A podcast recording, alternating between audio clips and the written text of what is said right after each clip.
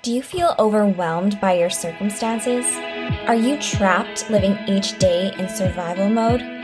Are you left feeling depleted and exhausted in everything you do, including your health journey? My mission is to help you break free from living this way and teach you how to grow strong from the inside out so that you can ditch the idea of measuring up to impossible standards and start enjoying the act of taking care of yourself instead of dreading it get ready to experience life giving transformation through wellness. A 360 degree approach that nourishes your mind, body, and soul. Discover how you can achieve lasting results that will carry you throughout your health journey. So, please join me as we discuss fitness, faith, and fearless living. I'm Jessica Coleman, and this is Faithfully Fit Motherhood.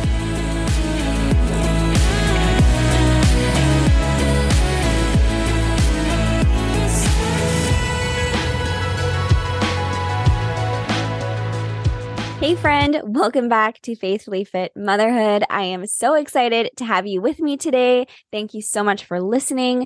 We are talking about overcoming plateaus in training today, which I know is something that is asked a lot if you are in the fitness realm. And if you have any goals in mind, this can definitely pop up in your training. And even if you don't have an active goal right now, if you are consistent in your workouts, this will certainly apply to you. So keep listening. I want to dive right in. And I want to start by saying that do not fear. This is a natural part of training.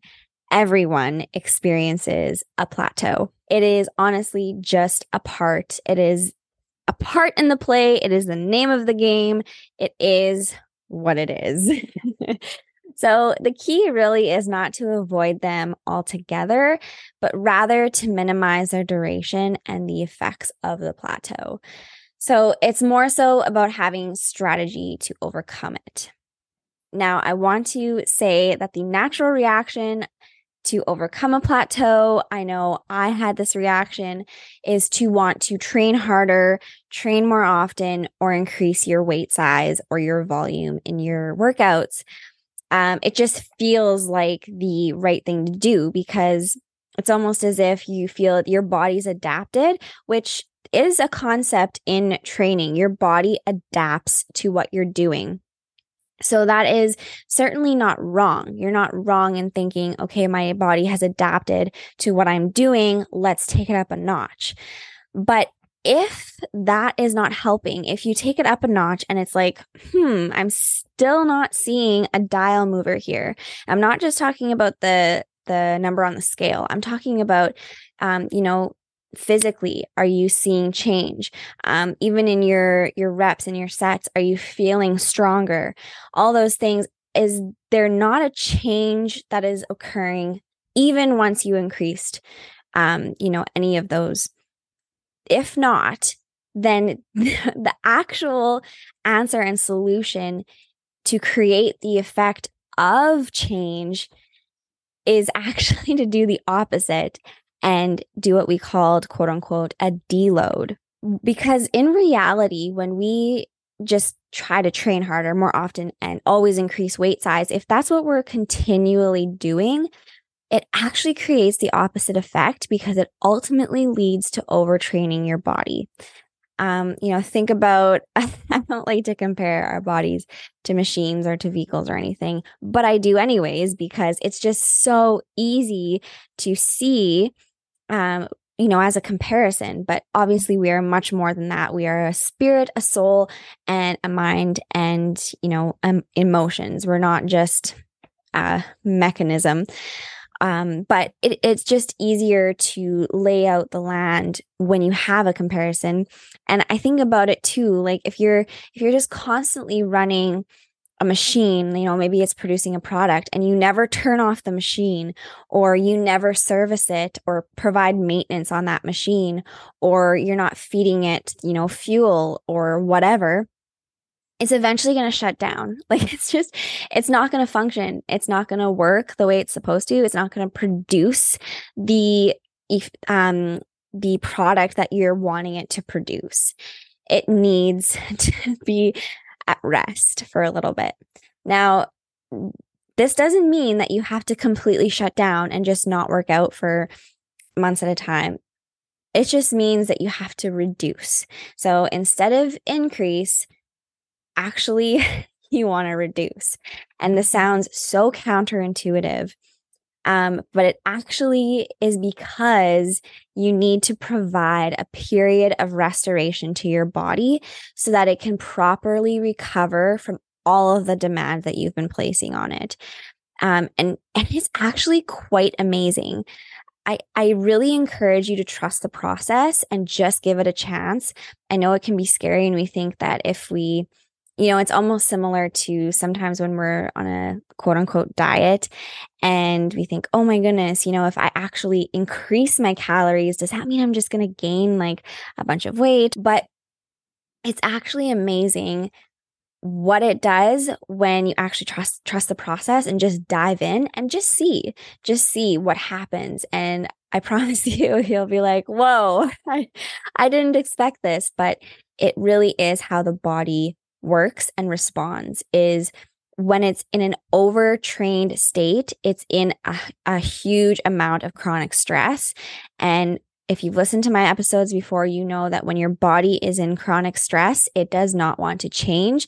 It just wants to be in survival mode. That is what your body will always prioritize is survival. So if you're only feeding it what it needs to survive or only doing what it needs to survive, that's what it's going to prioritize. When you're in um, restriction, that's what it's prioritizing. When it's more in abundance, that's when you're going to start seeing change. So I encourage you to not be afraid, which I know is so much easier said than done. Um, trust me, I've been in this position where it's like, hmm, is this really what I'm supposed to do? Um, but it is amazing to see that your body is just going to really soak in that restoration and the recovery. So the strategy that I'm I'm mentioning here or really implying is what I call a periodized routine. So if you think about it, there really are different types of training. It's not all high intensity and it's not all heavy weight. Like, that's not the only option you have when it comes to workouts. You don't have to feel like you're dying at the end of your workout for it to be effective. There are many different ways that you can train your body. And it's not even just about changing weight or um sorry muscle size and your body composition. It's also about training your joints and your body how it responds to the stresses and the demands you place on it. So the what we formally call these um, workouts is strength endurance and balance training so they're definitely less impact, but they are focused on mobility. They are focused on core and joint stabilization. Um, they're focused on muscle activation. And all of these things are going to help prepare your tissues um, so that once you return to those high demands of training, your body knows how to respond and your body's prepared for it. It, it knows how to react and your body is also strong enough to handle it. And the thing that I really find nice about periodization routines and, you know, rotating with the different workouts with strength endurance and with balance is that these workouts allow for variation. So it also helps prevent from boredom because sometimes mentally, if we're just doing hardcore training all the time, it can sometimes be a little bit redundant and it actually can affect a little bit of our consistency. So, this really helps to mix things up and kind of keeps things fresh. So, a useful way to kind of break this down and, you know, make a clear picture of this is to put your training into what we call cycles. And you can kind of think about it as if you're going up and down a staircase. Um, you know, going through different levels of adaptation. A lot of times, for example, if I have a, a client that comes to me and they they're kind of starting from the beginning. So maybe they've been through a lot of um, dieting in their their lifespan and maybe they've gone through a lot of high intensity training and they just they just feel stuck i really just like to start them from the very beginning and the first step is your balance and your strength endurance. So just really showing the body what you plan to do and, you know, introducing that movement and the different form techniques and the different things that you are going to encounter. It's a really great start. It's a really great starting place. Um, so then once we kind of master that, and it doesn't have to be long, a lot of times my clients will stay there from anywhere from two weeks to sometimes two months.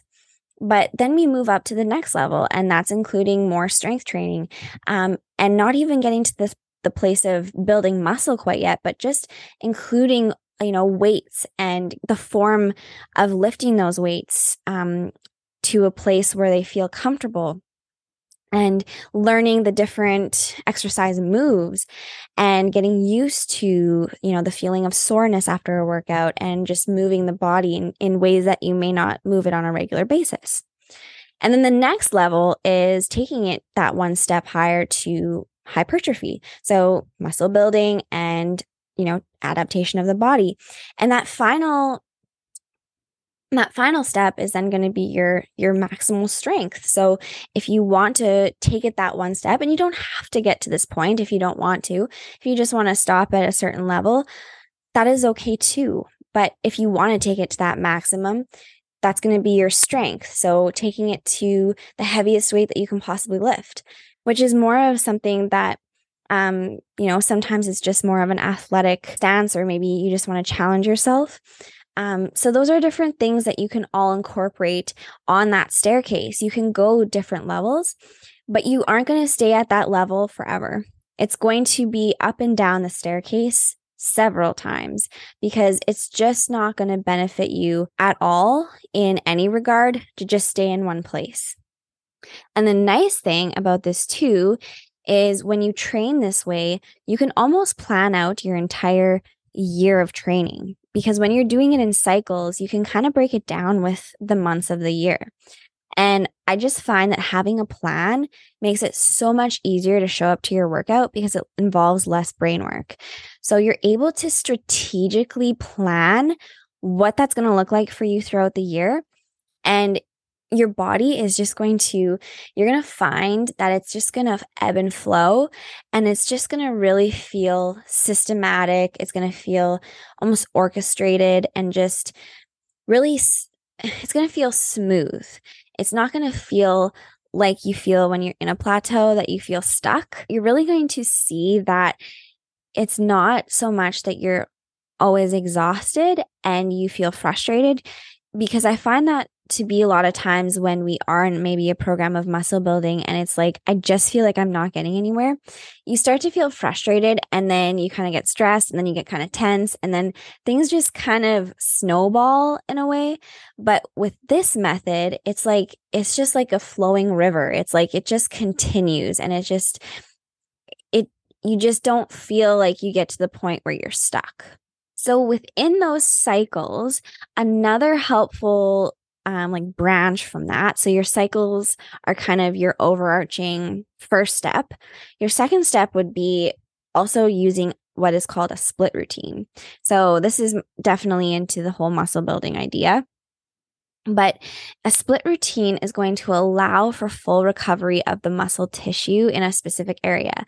So the general science behind this is that it takes 48 hours for a muscle to recover from the damage that you put upon it during a workout. So, a split routine means that you're going to be doing different parts of the body throughout the week to allow for that to happen. So, as an example, you know, maybe your week will look like Monday is your biceps and your back, Wednesday is lower body, Friday is shoulders and chest. Bear in mind, there's no such thing as isolation isolation training, which means that you only specifically are working the biceps. In different moves, you'll be working the biceps with triceps. Like it's not that you're just specifically focusing on biceps, but kind of that area in general. Um, so the example I gave is upper body, lower body, upper body. So you're kind of shaking things up. You're not just doing upper body, upper body, upper body, upper body, then a lower body. Um, so that's really going to help as well for that recovery for the short term. For the recovery for the long term, that's where your cycles come into play. I really hope that makes sense. So, another thing I want to touch on that is not really fitness, it's more so nutrition.